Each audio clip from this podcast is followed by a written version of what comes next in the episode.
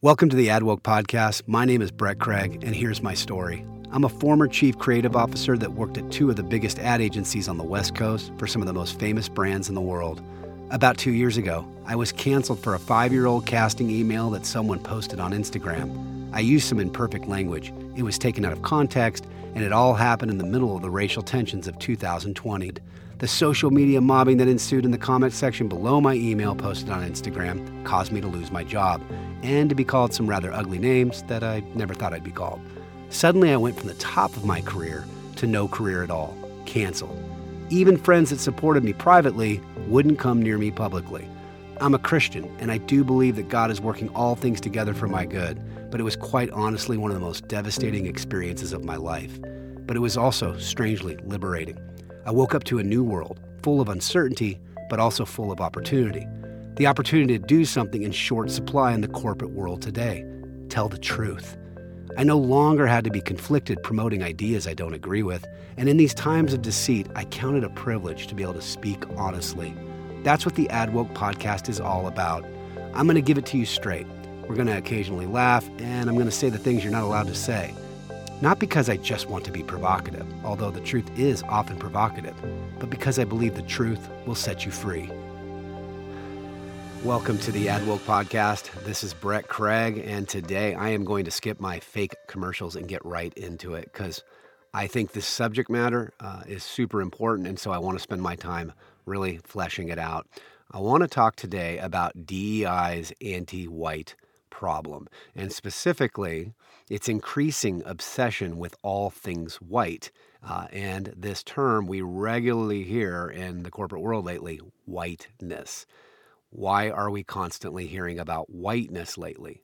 What does whiteness mean exactly? And I want to talk about why it's suddenly permissible to use racially loaded terms like this in corporations thanks to D E I, diversity, equity, and inclusion initiatives. And I want to talk a little bit about why I believe this is really dangerous rhetoric. Uh, and finally, I want to call on corporate leaders and even employees of good conscience to summon the courage to speak out against this. It has been uh, not that long, really, since diversity, equity, and inclusion was introduced into the corporate world. Uh, during the George Floyd uh, B L M summer of unrest, uh, shall we call it, or otherwise known as riots, uh, D E I initiatives were suddenly put on blast uh, inside of corporations, and it was all corporations seemed to talk about. And in just a short amount of time since then, D E I seems to be evolving into a kind of corporate-sanctioned bigotry towards white people. Now, we constantly are hearing talk of this problem known as whiteness in the culture. It's popping up everywhere. I see it in more and more places, like on LinkedIn. Uh, whiteness slash white supremacy seemed to have its genesis, at least in my opinion, uh, during the riots of the summer of twenty twenty, uh, in terms of entering the vernacular, right? That's when I started to hear prominent politicians talking about, quote unquote, white supremacy and white supremacy culture. And I was thinking, you know, at the time, what exactly are they talking about when they say white supremacy? Uh, are they talking about the K K K? Uh, you know, the, you kind of have these images of those infamous evil sheets and torches, uh, and even people like David Duke. Uh, surely they can't be talking about that, because the notion of being a white supremacist in America today is one of the most repugnant, repudiated things you can call someone in America. No one wants to be associated with that gross, fetid, evil movement. And in fact, it's political suicide to get near near uh, neo-Nazis or white supremacy movements or any individual that's affiliated with them. And it's been that the case, you know, for fifty years, right? At least in America. Nobody wants to get near that. Yet the culture keeps talking about white supremacy, uh, particularly those on the left of the political spectrum, uh, like we're still living in the nineteen sixties Jim Crow South. Uh, and it's not just the academic left uh, that's saying these things, but uh, this idea of white supremacy, that it's everywhere and that it's this huge problem in America right now. We see this idea being revived and mainstreamed as a key talking point in the Democrat Party. As an example, in June two thousand twenty-one, uh, President Biden said, uh, white supremacy is the most lethal threat to America. Uh, and in fact, it's the number one threat, according to the F B I, above uh, even Islamic Jihad. I think uh, it's considered this massive threat, right? And again, it, when I heard that, it was like, what is he talking about? I mean, and the reason why I say that is because Barack Obama was a black president, and yet I don't remember him talking much about white supremacy or whiteness. But suddenly these terms are everywhere. Was white supremacy not a problem when Obama was president? Or perhaps it was uh, in hiding during his eight years, which is why Obama maybe didn't mention white supremacy much, if ever, I think. And if we are indeed a white supremacist nation, how did a black man manage to become president? I'm just asking questions here. Uh, in any case, what I'm getting at is, why are we talking about white supremacy and whiteness so much all of a sudden? And again, this term whiteness seems to be gaining traction in the vernacular, and it's showing up everywhere, particularly in places like LinkedIn, because it's being taught by diversity, equity, and inclusion consultants. So this idea of whiteness uh, is being injected into the veins of corporate America and being legitimized. Now, it started uh, when D E I folks told corporations across America, as part of diversity, equity, and inclusion training, that all white people possess this sort of magical superpower called white privilege, of course, right? And we were told that you have a pathology known as white fragility if you disagree that all white people have white privilege. Uh, but we're also hearing lots of other racially loaded terms lately. We're told uh, that we need to decenter whiteness. And more recently, there's this new phrase that's popping up in the mouths of D E I consultants and in social media. Uh, it's this phrase, proximity to whiteness. Uh, and none of these references to whiteness sound good. Uh, whiteness sounds like a really bad deal. Uh, last week, I saw this post from the co-founder of Race to dinner, Saira Rao, I hope I pronounced her name right, which really grabbed my attention on LinkedIn. Now, Race to dinner is essentially a struggle session over dinner, uh, where white women are invited to sit down with other anti-racist women, and I believe a black woman will usually be present, who will then proceed to tell uh, the white women how racist they are and basically mentally abuse them for a couple hours straight over some casserole. Uh, I even think it's been a show that's been featured on television. It's called Race to dinner. It's basically a D E I struggle session over some din-din and some wine. And in any case, Saira Rao, the co-founder of Race to dinner, posted this uh, about whiteness. And she said this, and this was on LinkedIn just last week, quote, "If your D E I work doesn't mention white supremacy culture, whiteness, and white people," white people in all caps, by the way, "you aren't doing the work of diversity, equity, and inclusion. You are doing the work of white supremacy." There's those words again, whiteness and white supremacy. And again, she writes, white people in all caps. Now, again, it seems to me we've moved from teaching diversity, equity, and inclusion to outright disdain for white people themselves in a very short amount of time. Now, I've given this a lot of thought, trying to understand what this new obsession with uh, this idea of whiteness is all about. Why is it becoming central to the progressive, woke left's worldview and narratives about America? Why are D E I consultants and diversity heads increasingly speaking constantly about whiteness? Glad you asked. I will attempt to unravel the mysteries of the woke mind in regards to these new racialized terms they are using more and more often and ever more boldly and loudly, like Saira Rao of Race to Dinner, which I believe that company should be called Race to Hatred.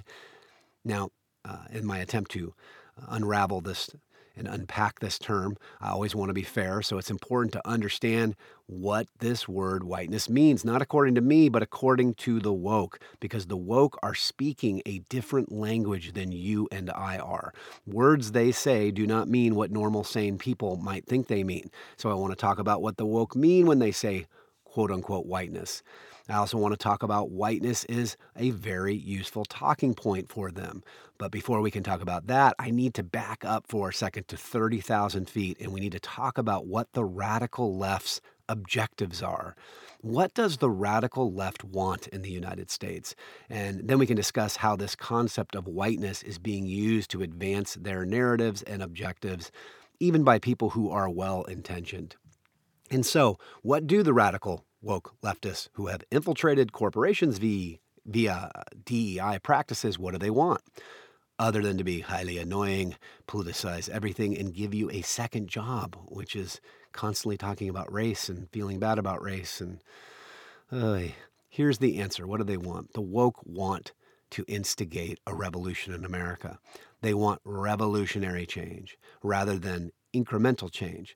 The woke radicals are not looking to preserve America's institutions. They believe them to be oppressive. America, you see, is the problem. Whether it's the Constitution, the Bill of Rights, our very traditions and customs, they want to overturn them.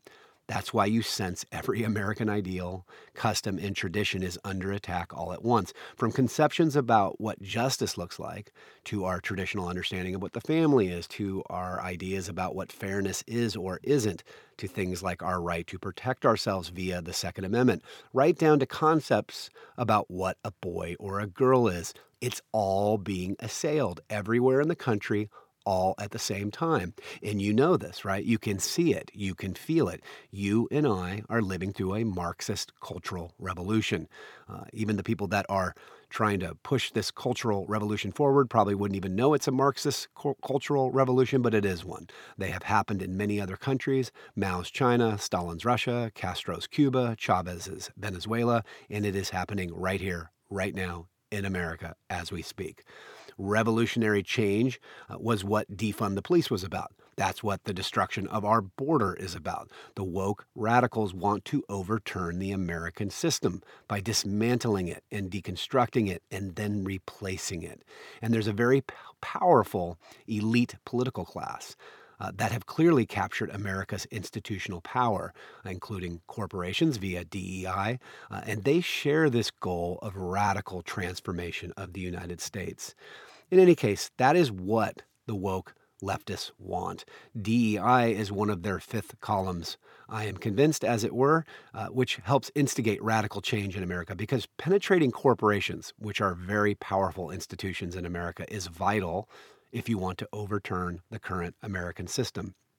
But Brett, you say, what do D E I gurus and consultants talking to employees about quote-unquote whiteness have to do with the radical left's desire to overturn the American system?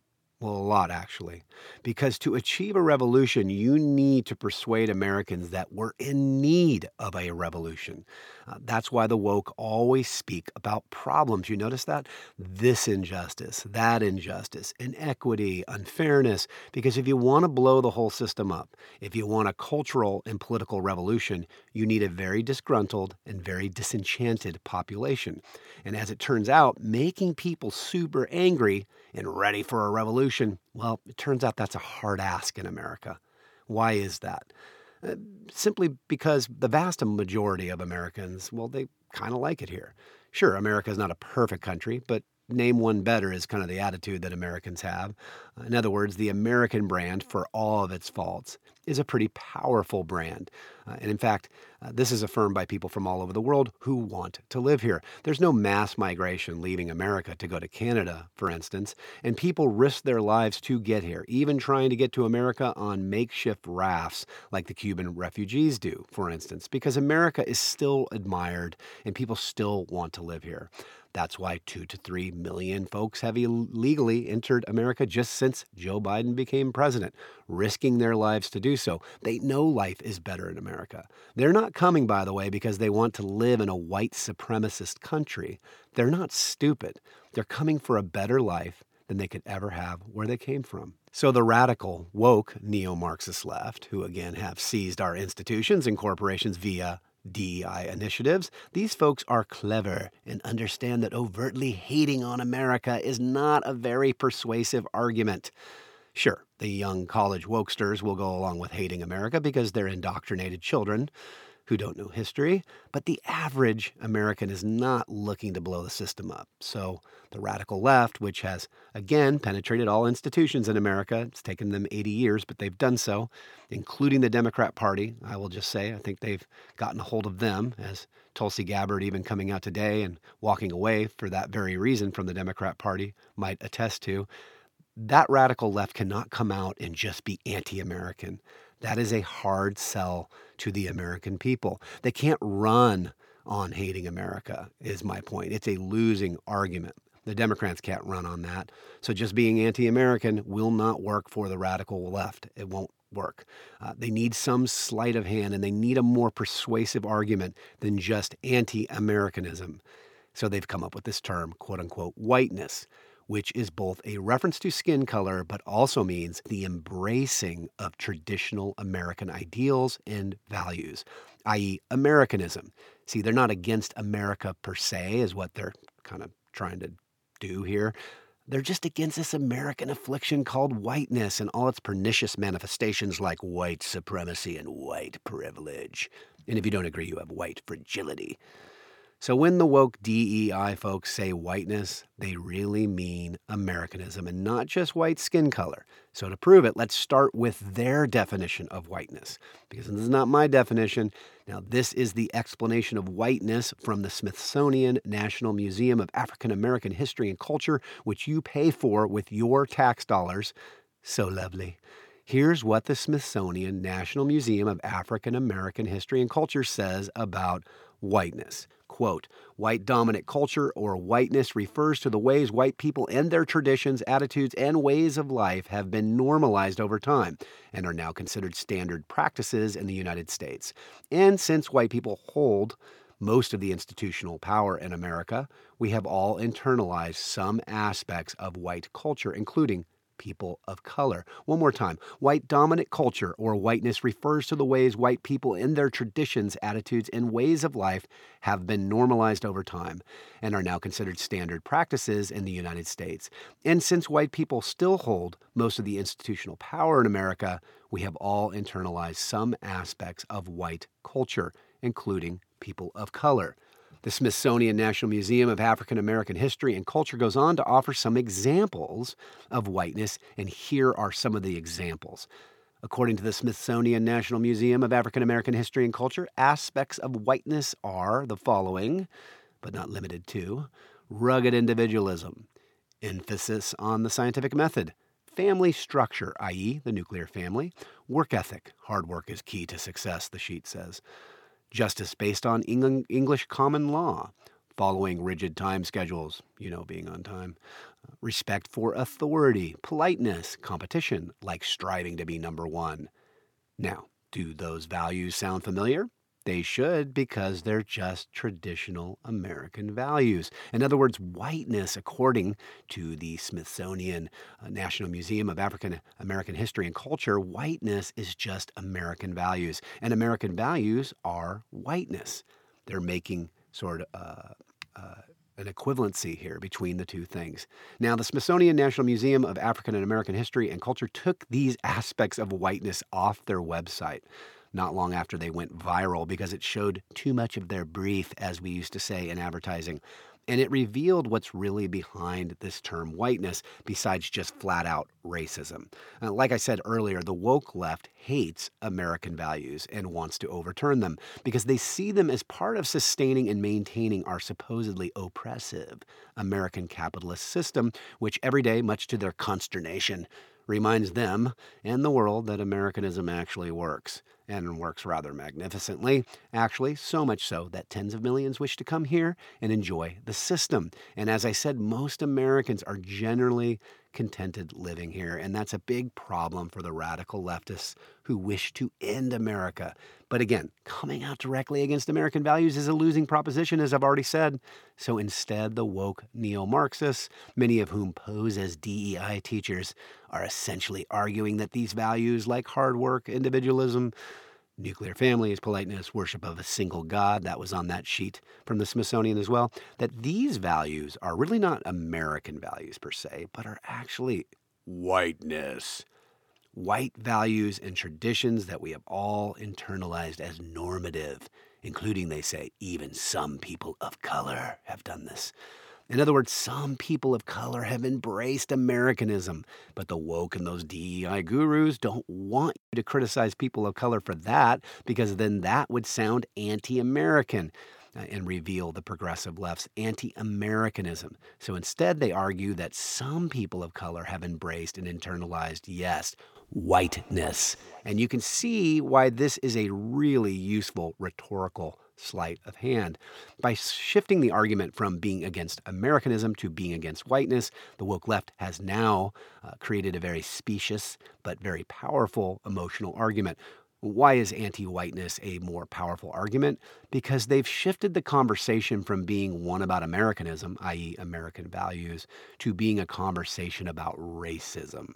And the woke leftists, who absolutely have infiltrated corporations via, via D E I initiatives, as I keep saying, and who have also captured another institution known as the Democrat Party, they love making every issue about race and racism. Just listen to the Democrat Party's rhetoric lately. Everything is about race twenty-four seven. White supremacy is suddenly everywhere and the explanation for everything.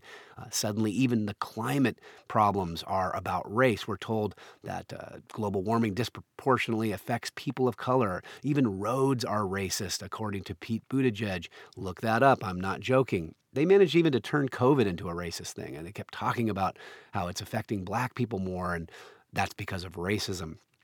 Everything's racist, uh, according to the Democrat Party, uh, which is why Tulsi Gabbard, you might have noticed uh, just today on October eleventh, announced she's leaving the Democrat Party, and one of her main reasons she cited was that they're re-racializing America and racializing every last subject. So why, you ask, would the radical left want to equate Americanism with whiteness? Because, and here's the reason, cultural Marxists look for friction points in a society in order to foment anger and ultimately a revolution. And there are deep wounds around the issue of race in America, and understandably so. It is our great sin as a nation. America failed to live up to its own ideals of all men are created equal. The most glaring example being slavery, of course, but also the hundred years following slavery, in which systemic racism continued to segregate and discriminate against black people in America, especially in the Democrat South. And of course, people still experience racism even today, because racism is as old as humankind and will always exist to some extent because we are fallen beings in need of a savior. So by shifting their argument against Americanism to an argument against whiteness, right? The cultural Marxists, the woke left, can tap into a reservoir of re- racial resentment and old racial wounds. That's why, by the way, uh, the woke and increasingly the Democrat Party never stop replaying America's racist past. In fact, in my D E I training, the first thing our D E I instructor said, who was a man named Glenn Singleton from Courageous Conversations, which should be called Cor- Coercive Conversations, he showed us a map of America pre-arrival of Columbus and told us that racism didn't exist on the continent until Europeans came, because in his mind, only white people can be racist. And I immediately raised my hand and I said, so no indigenous people were ever racist towards each other? Really? And he brushed that question aside, as it was not useful to engage me on that, especially right in the beginning of the coursework. In any case, the D E I folks would like us to live in the past and pretend that there's been no racial progress whatsoever. Because if they were to admit that America has made any real racial progress, their arguments, which are almost all based in racial resentment, would collapse. They just would collapse. But there's another reason the left wants to equate Americanism with whiteness. It allows them to control people. For instance, any black person who embraces American values, individualism, strong work ethic, small government, the importance of the nuclear family, espouses Christianity, or, God forbid, votes Republican, that black individual will be said to be acting white and embracing whiteness or white supremacy culture. He or she will be accused of being a sellout, an Uncle Tom, or as Joe Biden said to black Americans before the two thousand twenty election, that you ain't black if you have trouble deciding between me or Trump. Or another example would be when the L A Times editorial page called black Republican candidate Larry Elder, quote, the black face of white supremacy. Yes, they really said this about a black man who was running against a lily-white boy named Gavin Newsom. So ironic. So the whiteness slash white supremacy slur becomes a powerful tool to check black people who won't heal to the radical left and who instead embrace Americanism and ultimately become successful, as so many black Americans do. In fact, people don't even know this, but There are over thirty thousand black millionaires in America. If black people were their black Americans were their own nation, they'd be the fifteenth richest nation in the world. So there's been tremendous success and progress uh, in the black community in America, but the woke left can't have that. Black people being pro-American and succeeding are a problem for their narrative of America being an oppressive, horrible country. So out comes the charge of white supremacy, even against black people. Imagine that. And this again shows that whiteness isn't just about skin color. It's about Americanism. Indeed, accusations of whiteness can be used to control black people and all people of color.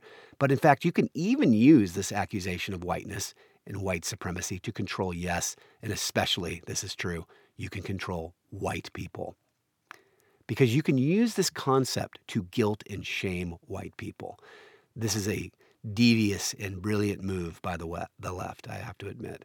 Because if you're a nice person at all and you're told that whiteness is this form of privilege that you possess, a form of capital, capital, if you will, a sort of e-ticket slash carpool lane that has been handed to you on a platter, and simply by having low melanin levels and embracing, quote, white cultural values, you are guaranteed to accrue unearned benefits while your black neighbor will be marginalized, held back, and discriminated against simply for having dark skin. Well, this plays on white guilt in a powerful way and makes white people easy to manipulate. Now, white Americans really shouldn't be easily manipulated by this charge of whiteness, white privilege, and white supremacy, because while systemic racism and things like white privilege are historically true in America, for the most part, they are not presently true. In other words, no white person enjoys privilege in applying for most jobs today. No white person is privileged when they apply for most colleges today. No white person is currently advantaged when seeking promotion in most corporations today. In the past, yes, white privilege and white supremacy certainly existed, but today the privilege lies in many instances in being a person of color or being a member of some other marginalized group. The last thing you want to be right now is a white, heteronormative male. Everyone knows it. There's no persistent, obvious privilege in being white today. In fact, it's often a liability in many cases. Uh, in other words, this charge of white privilege and whiteness being fa- a fast track to unearned success is a canard, cynically used to stoke resentment in black people and foment guilt in white people, which can be used to coerce white people, especially progressive white people who see themselves as more empathetic, moral people who are prone to virtue signaling to prove it. The last thing any progressive wants to be guilty of, or any white person for that matter, is having a case of the whiteness. And thanks to D E I, all this anti-whiteness stuff is having the effect of making it cool for white people to bash whiteness and, yes, other white people, because they want to make sure that they don't get labeled with the dreaded term whiteness. So they too start loudly condemning whiteness. And I see these posts on LinkedIn all the time, which only fuels and legitimizes more white bashing, which is dangerous. And I'm really worried, and I, this is where I want to get to today, is I'm really worried where this is heading. And, and I think more people groups, not just white people, right, should be very, very worried about where all this whiteness talk is headed, like Jewish people, for instance, who often get lumped in with white folks. This will get directed at them. But even Asians, which are increasingly being encouraged to jump on the anti-whiteness train, I think particularly because Asians prove that the whole theory of whiteness is pure bunk, since they have the highest median income in America of any people group, which would be impossible if this were truly a white supremacist country. Here's my point. Once you open this racial Pandora's box, there is no telling where it will get directed next. Now, I will just say, I wish the woke progressive Democrat Party would just be honest and just admit they dislike the American system. You know, just make the case against America and Americanism instead of calling it, quote unquote, whiteness. And while you're at it, show us the better system, the superior values, and the country that we should be aiming to model after. But the left can't, of course. Every time the cultural Marxists succeed in fomenting a revolution, they never know what to do after the revolution has occurred. Radical leftists know how to deconstruct, but they don't know how to construct anything. They don't know how to build anything. The truth is, the communist slash socialist model fails every time. So rather than make a case against Americanism, the woke left instead opts for stoking racial division with this term whiteness. In doing so, they turn our gaze inwards and backwards looking, fixating Americans on the racial wounds of our past rather than focusing on our real racial progress and our shared future. And this is a very cynical and subversive shift in the argument from the left, from anti-Americanism to anti-whiteness. And it has a real cost. It's turning white into a pejorative. Having white skin is becoming something people are made to feel ashamed of or something to feel guilty about. And it's giving the woke the license to demonize those with white skin and do so quite publicly. After all, if all white people are oppressors and are supposedly privileged simply for being white, then why wouldn't people of color harbor resentment towards them? And I'm starting to see very dangerous rhetoric being mainstream. Statements like abolishing whiteness, which are becoming commonplace and sound an awful lot like abolishing white people. And if you don't believe me, I Googled whiteness, and here's some of the headlines that immediately came up, and I'll provide the links in the show notes. Uh, the first headline that popped up that I noticed on the very first page is "Whiteness is a Disease." This immediately popped up as a headline when I Googled it. Uh, the Journal of America, uh, sorry, the Journal of American Psychoanalytic Association has officially declared, quote, whiteness to be a parasitic pathology that has no known cure. Al Jazeera says, abolishing whiteness has never been more urgent. Uh, another headline says, U C Berkeley professor told students abolishing whiteness means wiping out white people. According to University of California, Berkeley professor Zeus Leonardo, we must eradicate white people. Uh, check this out. This is a paper from our taxpayer-funded government, National Library of Medicine. That's right, you pay for this, which says it's the world's largest biomedical library. It has a paper in, uh, by Donald Moss entitled, quote, on having whiteness. Uh, and he says this about whiteness. Here's what Donald Moss has to say. Whiteness is a condition one first acquires and then one has, a malignant parasitic-like condition to which, quote, white people have a particular susceptibility. Because remember, you don't have to be white to have contracted the dreaded whiteness, as I told you. Donald Moss goes on. The condition whiteness is foundational, generating characteristic ways of being in one's body, in one's mind, and in one's world. Parasitic whiteness renders its hosts' appetites voracious, insatiable, and perverse. These deformed appetites particularly target non-white peoples. Once established, these appetites are nearly impossible to eliminate. Wow. Uh, white people sound like they're racist zombies, according to Donald Moss, whose paper is featured in our taxpayer-funded National Library of Medicine. But like I said, this anti-whiteness rhetoric, which, let's face it, is just plain old anti-white racism, is becoming commonplace on social media channels like LinkedIn and increasingly in corporate spaces thanks to D E I. And I believe this kind of anti-white racialized rhetoric will lead to more workplace discrimination, racial scapegoating, and eventually very real violence against white people in America. Now, recently, um, I live in Tennessee, in Memphis, Tennessee. This is like, I think back in September seventh, uh, early September, Uh, some young black men just went out to kill white people, and they announced it on Instagram. In fact, uh, they killed four white people, and I personally think we'll see more of this. I know that's anecdotal, uh, but I think we're going to see more of this uh, because when we keep telling people that white people are your oppressor, I just think that inevitably we're going to end up with crimes like this. And one other point about this charge of whiteness and white privilege, and I just want to point this out. You can't keep telling young white men that they are privileged or how they must admit to being part of white supremacy culture when they are routinely des- denied jobs and promotions simply for their skin color.